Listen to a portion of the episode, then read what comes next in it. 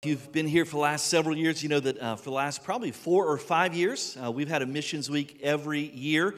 And uh, usually it's, we have speakers on both ends. And so this year, I'm going to preach the second message and challenge our church a little bit. So we just had one open slot this year for a guest speaker to come in and kick off Missions Week, and so I didn't know who to invite. I wasn't totally sure. One of the great challenges of preaching every single week is that you're not being preached to. And so I try to listen to a lot of sermons to feed my own soul, and I need to grow as well. And so uh, this uh, year I was listening to a sermon by a friend of mine, Pastor Titus Green, uh, who came and preached at Super Summer this past summer, did a fantastic job.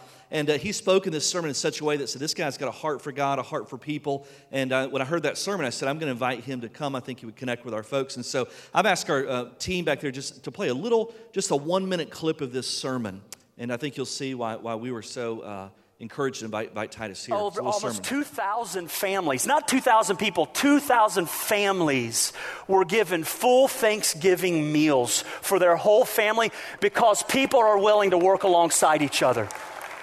Because people came to the table and said, you know what? I'm even willing to work alongside a Methodist. Can you believe how strong Jesus is? They're willing to serve alongside. So many of you, listen, so many of you guys exemplify this better than I could ever describe. A willingness to come alongside other people, say, there are other ways to do this. There are many ways to feed needy people. People, I don't even know what that is. That stutter. Let's go. Lord, I don't even know.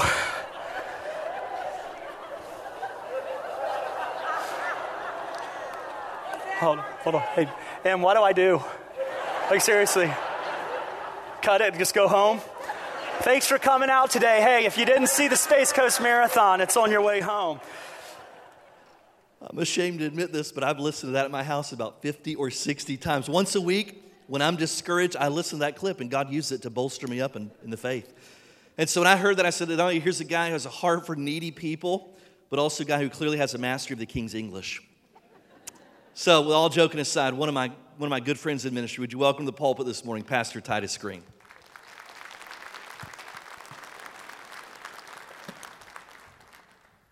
So I don't know actually how to uh, preach to a church whose pastor isn't a Christian. His name is saved. Um, so we're going to pray for Brad this morning. Um, and I had, uh, he, thank you for that, by the way. Hey, you know, nothing is more of a friend move. What would Jesus do? Than how about we find a clip of a time where this guy really messed up and let's play it over and over again personally and privately with my family, and then let's do it right before he preaches. So, what a gift he is. What a gift to the kingdom, Brad Cunningham is. So, I won't be back, um, but uh, I'll be preaching this morning. Uh, I reminded him this morning there's a reason why I've never had him come to Florida to preach for me. So uh, you can do the math on that one. If you would go ahead and have your Bibles ready to go, this is the week we're kicking off uh, the mission emphasis week, engage in the mission of Jesus Christ around the world. And we truly do need God to do what only He can do. I've been praying for you. I've been praying for this time together that God would do some things in your all's lives that only God can do. And so we're going to pray, and it's not because it's the placeholder at the beginning of our sermons, it's because we desperately need God to do what only God can do during our times together. And there is a work in your life that needs to be done that I can't do.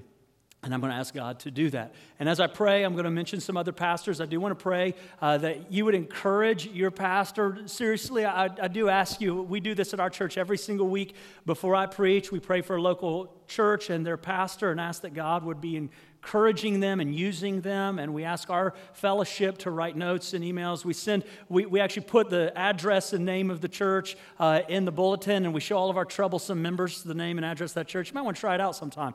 But uh, I want you to encourage Pastor Brad. If he has been used by God in your life or in your family, would you drop him a note this week and let him know how God's using you? Then I'll be praying for my dad, uh, who's preaching in Kalamazoo this morning, my nephew Jesse, who's preaching just down the street. He's a missionary to China, and he's preaching preaching uh, at his home church down the road. And then certainly I'll be praying for our church fellowship, Pastor Fayez, who's our mission pastor in Merritt Island. So would you join me in praying? I'm just going to bow your heads. Father, would you please do among us what only you can do? Lord, I, I know that uh, The concepts that we are discussing aren't complicated. They're easy for us to understand, and for most of us in this room, they will not be new. And Lord, I pray that our familiarity with these truths would not distract them from the powerful implications in our lives. So, God, please stir us up. Mobilize the people in this room for the mission of the gospel of Jesus. Lord, make your word clear to our hearts and, and our minds and, and change us in the teaching of your word. Father, I pray that you would encourage Pastor Brad. Thank you for his friendship. Thank you for uh, the way he makes me laugh and is a friend to me. God, I pray you would continue to use him in leading out among this family of faith. Lord, I pray for Dad this morning.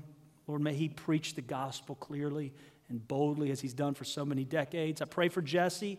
Father, thank you for the beginnings of his ministry. And Lord, I, I look forward to what you're doing among the people of China through his life.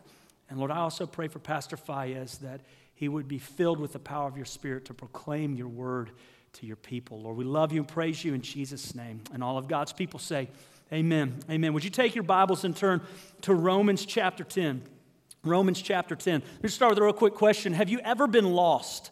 Um, not just kind of turned around down the street, but like really lost, the kind of lost that makes you start to panic because you realize just how deeply lost you are. That's only happened to me on a couple of different occasions, and I, I can really vividly remember the first time that it happened. Actually, it's one of the earliest memories that I have from childhood. I was probably about three years old or so. My family was in Kmart, um, and there are a couple of things that I can remember about getting lost in Kmart at three years old. First of all, I remember I was small enough that I actually identified my parents from their knees down. Now, I know that sounds weird. It even feels weird to say out loud, but it's not the worst thing you've already heard me say today. But uh, my world at that time as a three year old was a lot like scenes from Charlie Brown cartoons that included adults. You guys remember those? You never actually saw their faces, just a world of calves and shoes, right? So that's my remembrance of that. Just a bunch of shoes attached to adult sized people. So there's the first one. The other thing I remember about that trip was it was my first exposure to sea monkeys. Now, does anybody ever remember sea monkeys? Four of you remember sea monkeys. Now, for, if you don't know what sea monkeys are, then I want to say I'm so sorry for how boring your childhood must have been. Amazing, amazing things. So there I am, three years old, in the middle of Kmart, staring at sea monkeys, imagining what it would be like to have my own sea monkey circus at home, and I realized something. I didn't recognize any of the shoes around me. Just aisle after aisle of anonymous feet attached to people I didn't know. I started to panic. I was looking around. Sandals, orthopedics, biker boots, not good at all. So my little three year old brain is panicking and racing. I'm asking questions like, Would I ever see my family again? What do they do with lost kids in Kmart? Was it possible they'd sell me in layaway? What exactly is a blue light special? I'm just panicking right there. Up one dial, down the other, until I got to the front of the store. And there they were mom's shoes. Mom's shoes. They were glorious. They were beautiful to me because of what they represented. I was, I was going home. I had a family. I wasn't lost anymore. And believe it or not, the passage of scripture that we're going to be looking at out of Romans chapter 10 is about a similar dynamic. Romans is a letter that's written to describe how it is that every man, woman, and child has lost their way. They rebelled against the knowledge and truth of God that's made known under all of creation. And every man, woman, child is, is captive to their own sin and is actually destined to suffer the punishment of eternal condemnation as a result of their sin. That's what we said this morning in Romans chapter 6. The wages, the payment for our sin, our rebellion against God, our straying from honoring God as God. The payment, the wage of that is death, eternal separation from God, enduring the condemnation of his wrath over our sin. And so Romans is telling us that every man, woman, child on the face of planet Earth is lost in their sin and is unable to, to rescue themselves. But God, in His mercy and His grace, He sent us Jesus. He chose to rescue people who were lost like us. So God sent his son, Jesus, into this world. And Jesus lived the perfect life that we haven't lived. He died the death that you and I should have died as a payment for our sin. And Jesus rose again from the dead. In chapters 5 through 8, we get this beautiful picture that Jesus not only gave his life for us, Jesus intends to live his life through us. That he intends for you to live a life that can only be explained, that a real and living Jesus is empowering your every thought, word, and deed. That's Romans chapter 1 through 8. Then you get to this section in Romans 9 through 11 where you find that he's writing to this church in Rome, and these people have come from a diverse background. background. I don't even know what that is. It happened again, Brad. Thanks. I appreciate you setting me up for that. They come from this diverse background. They're Jews and they're Gentiles merged together in a new community of believers, followers of Jesus Christ, and they're, they're struggling to find their identity. So, Romans chapter 9 through 11 transitions from teaching about the gospel of Jesus, that we're all lost and need to be rescued by Jesus Christ and his work on our behalf, that he intends to give his resurrection life for us and live it through us, and then answers these questions What about Israel?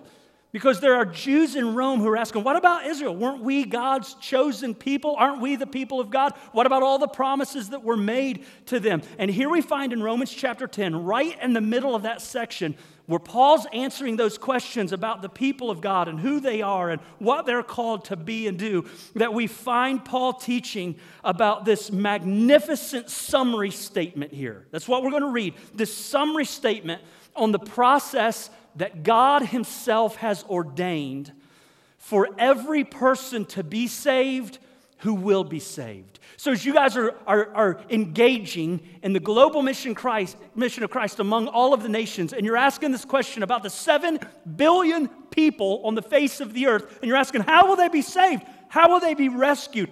Right here we have it.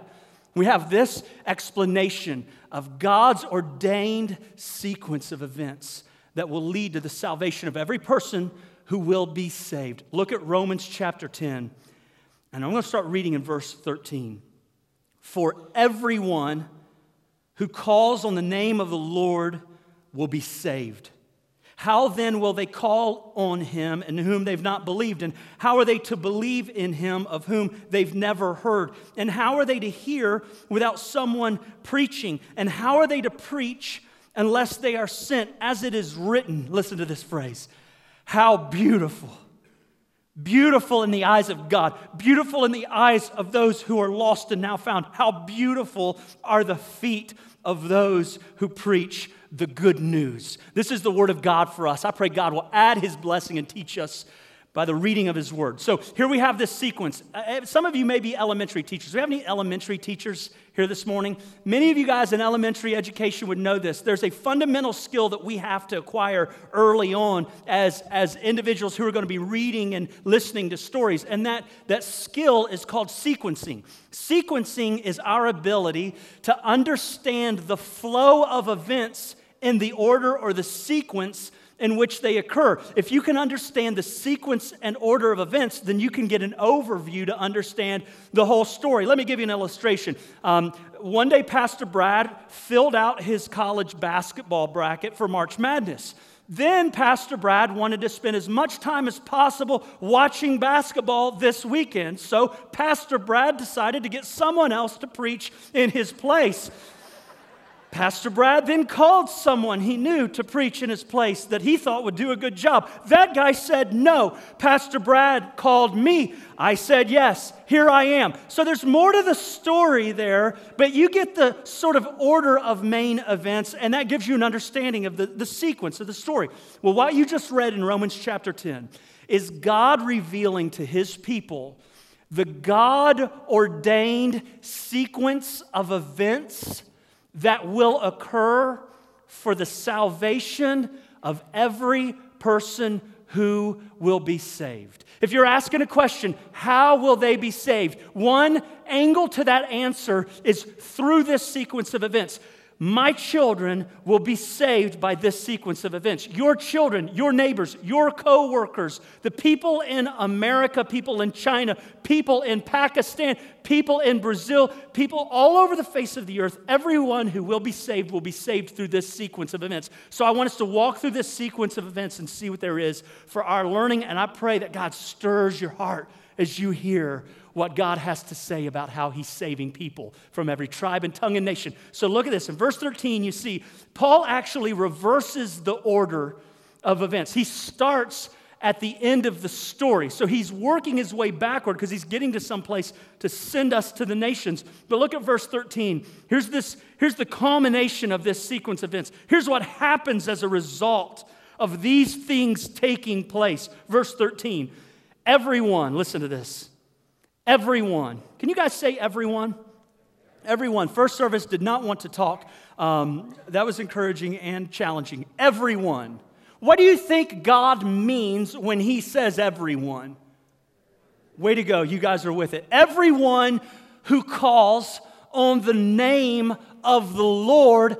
The Lord has a name. You guys see that there? What's His name? Jesus.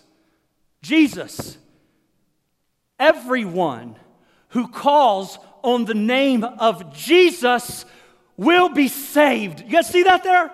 Is that what your Bibles say? Everyone who calls on the name of the Lord will be saved. You need to know this. No one is excluded from that process. Every man, every woman, every child who calls on the name of Jesus to save them, guess what happens to them?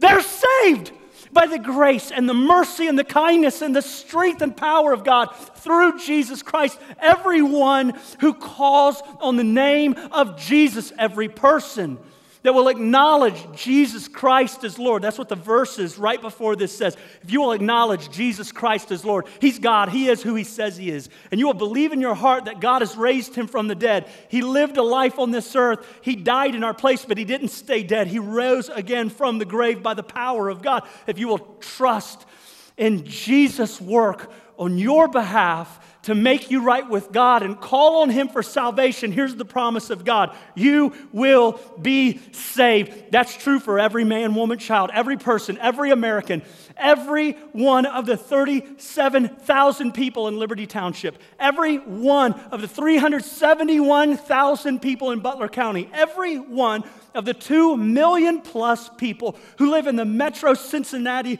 area, everyone who call on Jesus will be saved. Every Chinese, every Brazilian, every Russian, every Pakistani, every person under God's great earth and on the face of this planet who calls on Jesus to be saved will be saved. That's the promise. That's an amazing truth. Here's the beauty of this. Listen to this. It's beautiful. Everyone, you included. And Revelation chapter 7, verse 9, you don't need to go there, you just write this down. Revelation 7, verse 9 gives us a snapshot at the end of time. And around the throne of God, there in Revelation 7, you see the scene, and the scene says, And I saw a multitude that no one could number. You know where they were from? From every tribe and tongue and nation gathered around the throne of God, giving praise to God and to the Lamb. Not only can every person who calls on the name of the Lord be saved, there will be people from every nation, tribe, and tongue who will do just that. So the question is this how will they be saved? And here's what Paul does he gives us in verses 14 and 15 four rhetorical questions that paint for us the picture, that outline for us the sequence of events that God has ordained to bring salvation to every man, woman, child who calls on the name of Jesus. Look at verse 14. He asks these questions. These are rhetorical, the answer's supposed to be obvious. Verse 14 How then can they, those who will call on Jesus, how can they call on the one they have not believed in. What's the answer? They can't. They won't call for salvation in a Christ they don't believe in. Then look what he says. And how can they believe in the one of whom they've, ha- they've not heard? What's the answer? They can't. They, they won't believe in a Jesus they have not heard proclaimed. And how can they hear without someone preaching or proclaiming to them? The answer is this they can't. Verse 15. And how can they preach unless they're sent? Here's the answer they can't.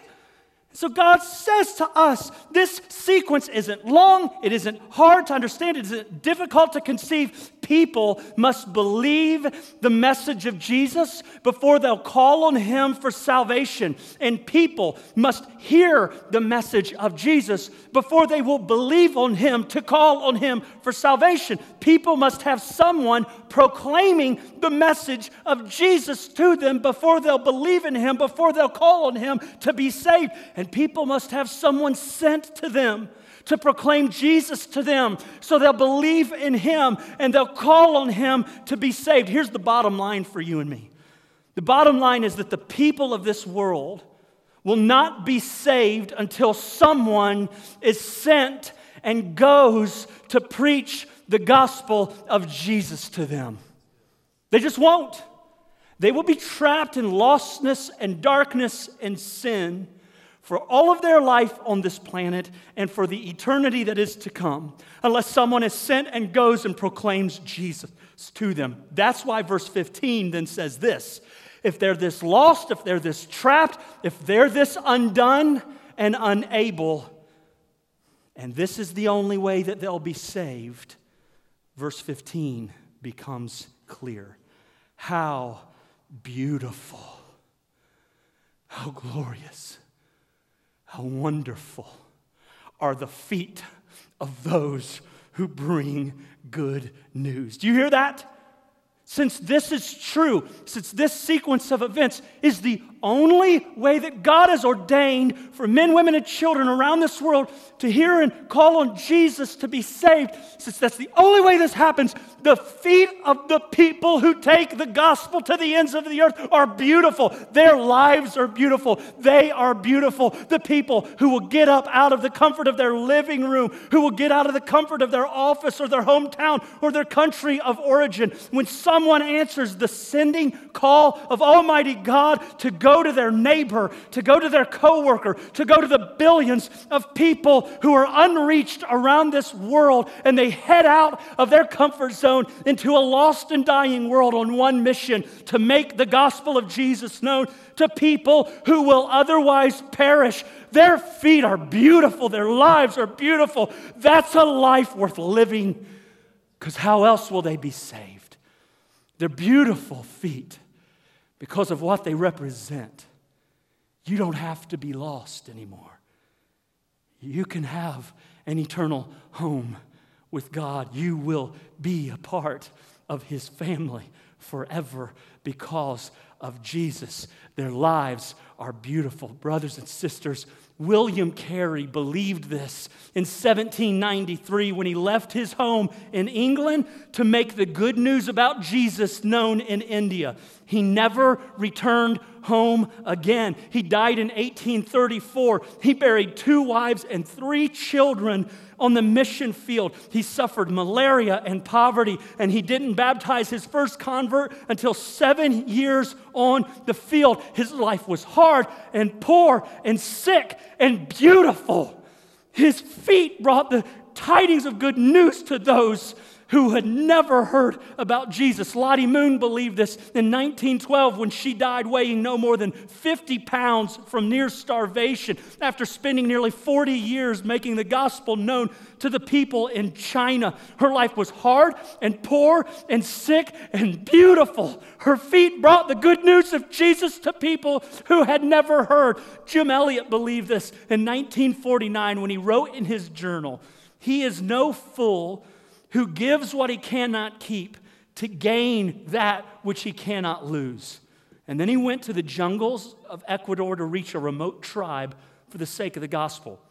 And he was killed by that tribe January 8th, 1956, trying to make contact with them. He was 29 years old. He wrote in a letter to his family Remember, you are immortal until your work is done, but don't let the sands of time get into the eyes of your vision to reach those who still sit in darkness. They simply must hear. Just before he left, the last time, his wife asked him if he and his missionary team would use their guns to defend themselves if they were attacked. And he emphatically said that they would not. When she asked him why, he said this because we are ready for heaven and they are not. And he never came home again. And his life was hard and short and it was beautiful.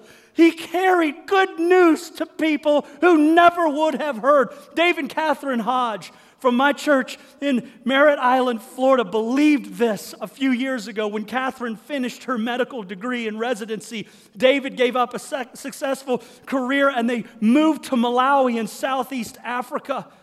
They traded the affluence of two American professionals for living without electricity most of the time, living without running water for most of the dry season. They've had two little girls on the mission field, and their life is much harder and much less convenient and much less affluent, and it's absolutely beautiful because their feet have brought the good news of Jesus to people who would not have heard. And every person who ever led you to Jesus Christ believed the same thing. They believed that whatever the convenience this world had to offer that would have distracted them from the mission of Jesus, that it wasn't nearly as beautiful as living to bring the gospel of Jesus to your life, and their feet were beautiful. They brought the good news of Christ into your heart that never would have known to believe, to call on Jesus. The truth of this text, guys, should hit us right between the eyes.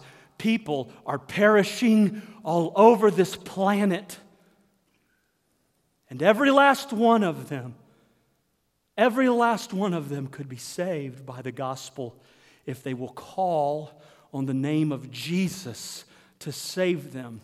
But they will not call on Jesus unless they believe, and they will not believe unless they hear. And they will not hear unless they have someone proclaiming, and no one will proclaim unless someone goes and is sent. So, this emphasis this week Uh, of engaging in the mission of Christ through Liberty Heights Church is eternally significant. Because what you're engaging in is more than just the vision of your leaders to get you to go on a trip or give a few dollars. You're engaging in God's ordained sequence through which every person who will be saved will be saved by those who have beautiful feet and declare the gospel of Jesus. As I've been praying about this truth for you, here's what I've been praying for your life. There are four things that I'm praying that will happen in every single one of you today. I'm praying they'll happen in me. And I want to go through those just as we close. The first thing is this I pray you will care. I pray you'll care. Will you go back really quickly to Romans chapter 9? Romans chapter 9, it's just a chapter before. And I want you to, I want you to listen to how Paul describes this. When he's discussing the sequence, when he, he's talking about the global mission of Christ, when he's talking about the work of the gospel among the nations, he's not flippant, he's not cavalier. Look what he says Romans chapter 9, verse 1. I'm speaking the truth in Christ, I'm not lying. My conscience bears me witness in the Holy Spirit. He's saying this isn't just like preacher talk. This isn't me just inflating the emotion of this. He's saying, I bear, the Holy Spirit bears me witness. This is what's going on in me. Look at verse 2.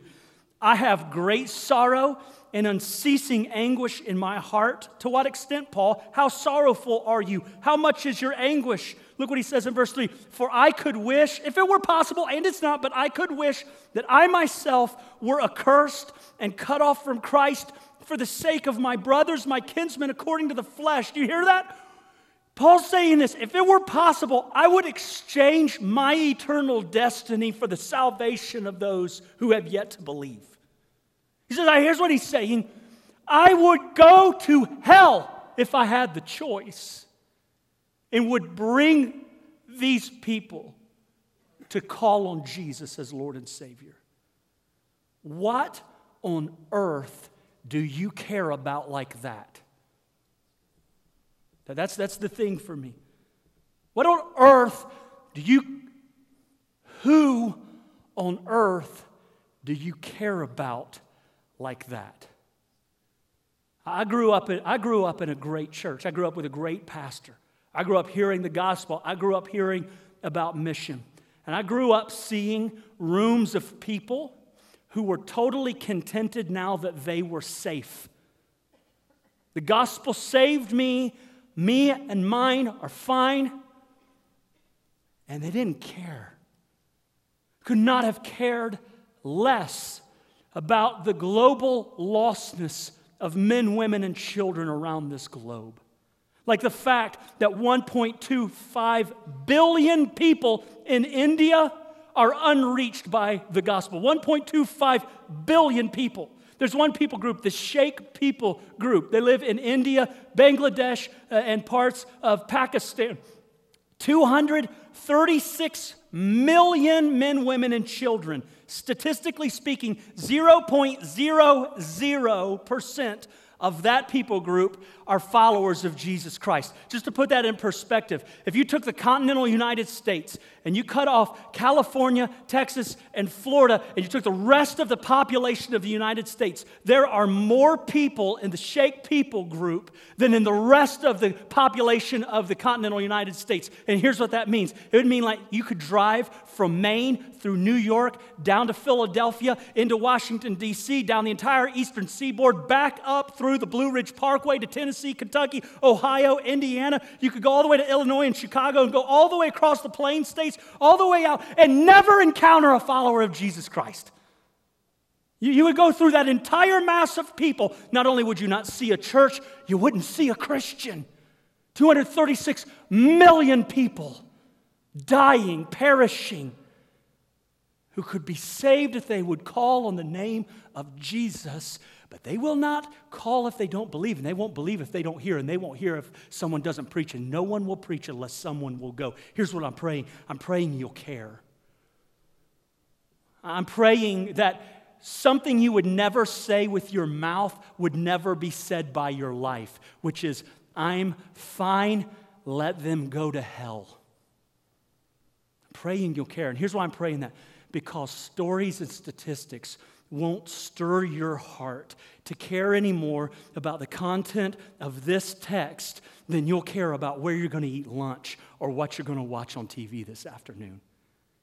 Until God stirs you to say, I have sorrow that not only moves me to tears, it moves me to action.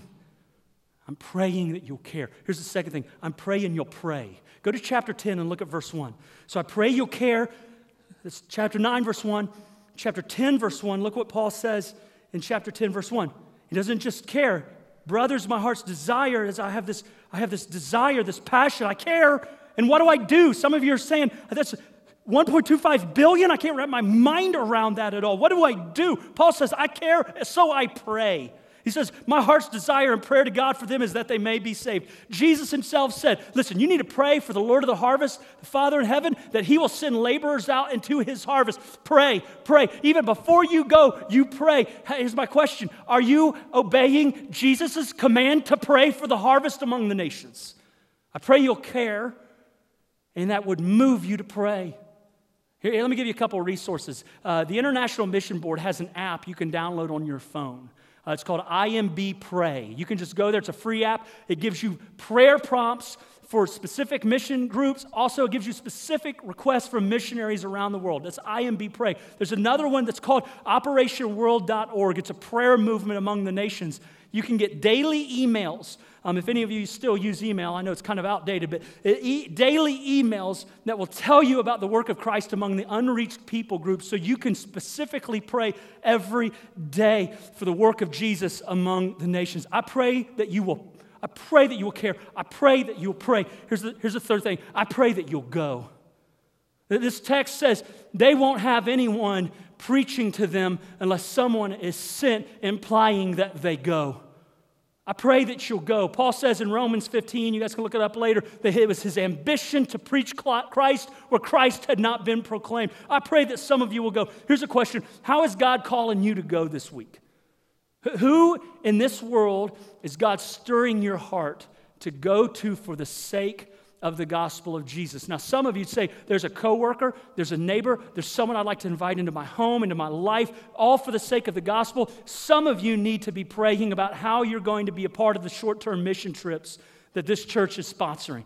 That you would be a part of the global mission as someone who goes and you give away a portion of your time, a portion of your life, so that you can go among the harvest of God in the nations. I think there's a group going to Guatemala, is that correct? There's a group going to Detroit. I pray that you will care. I pray that you'll pray. I pray that you'll go. How's God calling you to go? Here's, here's the last thing. I not only pray that you'll care, that you'll pray, that you'll go. Here's, here's what I'm asking you Would you send? I pray that you'll send.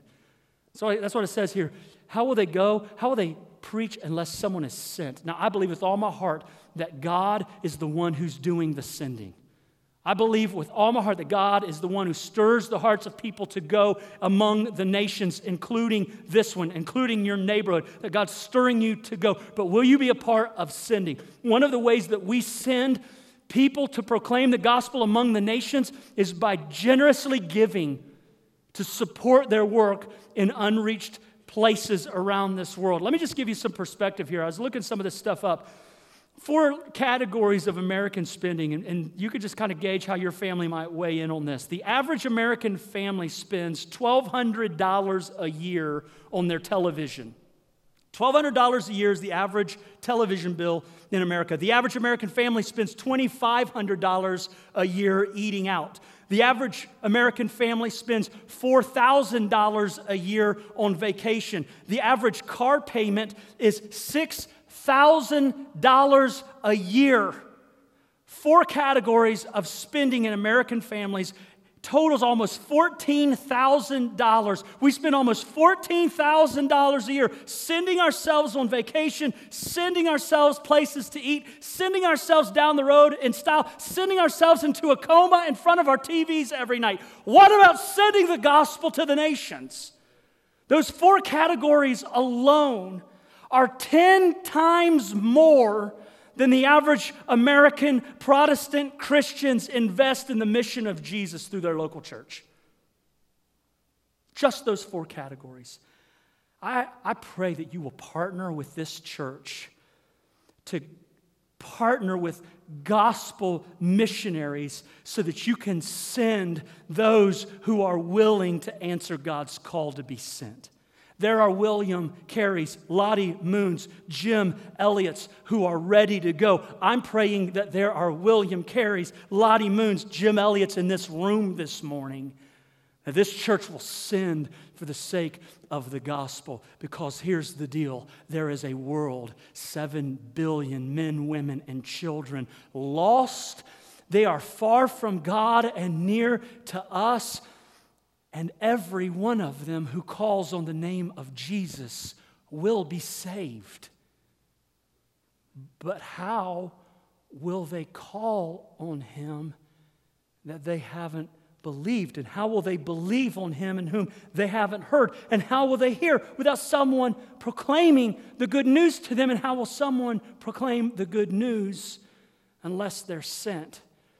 And for those who answer the call, who engage in the mission, how beautiful are the feet, how beautiful are the lives of those who carry the good news of Jesus to the ends of this earth. It's God's ordained sequence for the salvation of every person who will be saved on the face of planet Earth. And He wants you to be a part. Would you bow your heads for just a moment before we go into the rest of our day? I just want to reflect over those truths that we talked about, and I want to start with this. If you're if you're honest, would you be would you be able to say that you are trusting in Jesus? That you're, you're calling on Jesus to save you because you believe that He alone can save you? If that describes you, I want to encourage you right now just thank God for the salvation that is ours in Christ.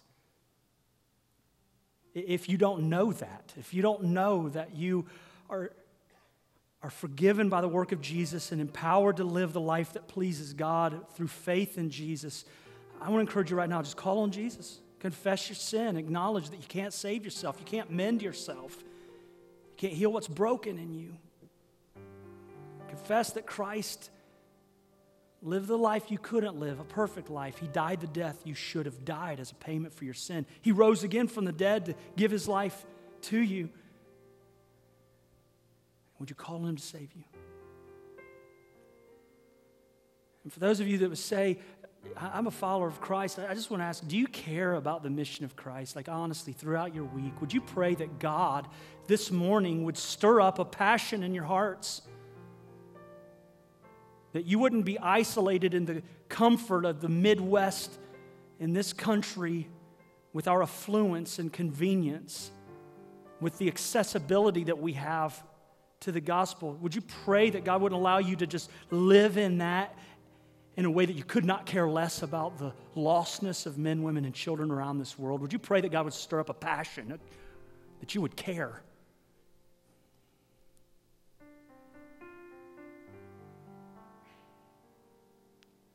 Will you covenant with the Father to pray? Maybe download some of those resources. Maybe use some of the ones this church family will provide for you.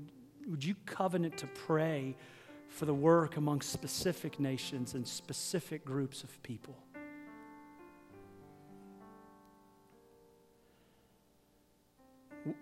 Will you ask God to stir your heart to go?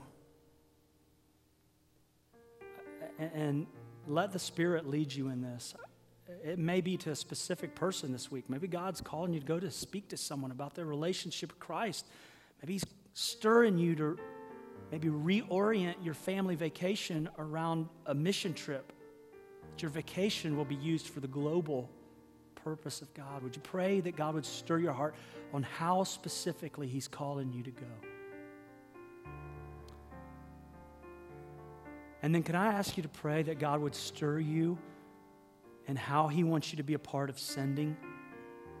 Specifically, how much He would want you and your family to sacrificially give so that others could be sent to declare the gospel of Jesus among the nations. Pray about what He may be calling you to give, give up, give away, in order to invest in the mission of Christ with your heads bowed and your eyes closed in a spirit of prayer, I'm going to ask Pastor Brad to come and lead us into a time of prayer. Your head's still bowed. I'm just going to ask you for, to pray one simple thing this week as we begin this missions week. And God's already stirred my heart. I hope He stirred yours.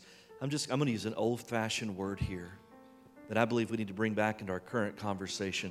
If you're here this morning and you just would commit this week to pray that God would give you a burden for lost people who are far from God, who desperately need the gospel of Jesus Christ. It starts with that burden. Would you just pray this week that God would burden your heart? And you say, Pastor, I- will take that challenge. I'll pray this week that God would burden my heart. Would you just raise your hand and say that to me? I want God to break my heart of what breaks His. That's lost people. Lost people. That's where it starts, that God would break our hearts over what's on the heart of God. That's people who need Jesus Christ. Father, I pray this week that God, you've already stirred our hearts. And God, it's my prayer that we've made genuine convictional change this morning. We've mm. not just been stirred to emotion, Lord, but your, your word has stirred up, your spirit has resonated with ours. And that, God, that change, that change would last longer than the parking lot. That God, as we go throughout our week this week, God, that we would have a different set of eyes, and eyes that is looking for people who are hurting and broken and need Jesus in our lives. God, help us to slow down enough to build relationships with those who don't know Christ. God, burden our hearts for lost people. And so as we go, as we give, as we pray, God, may the truth of your gospel in Romans 10 haunt our lives this week. May we be changed by the power of your word today. And may we change the world right here from Liberty Township, all for the glory of God in Jesus Christ. For in Christ's name we pray, because we can. Amen.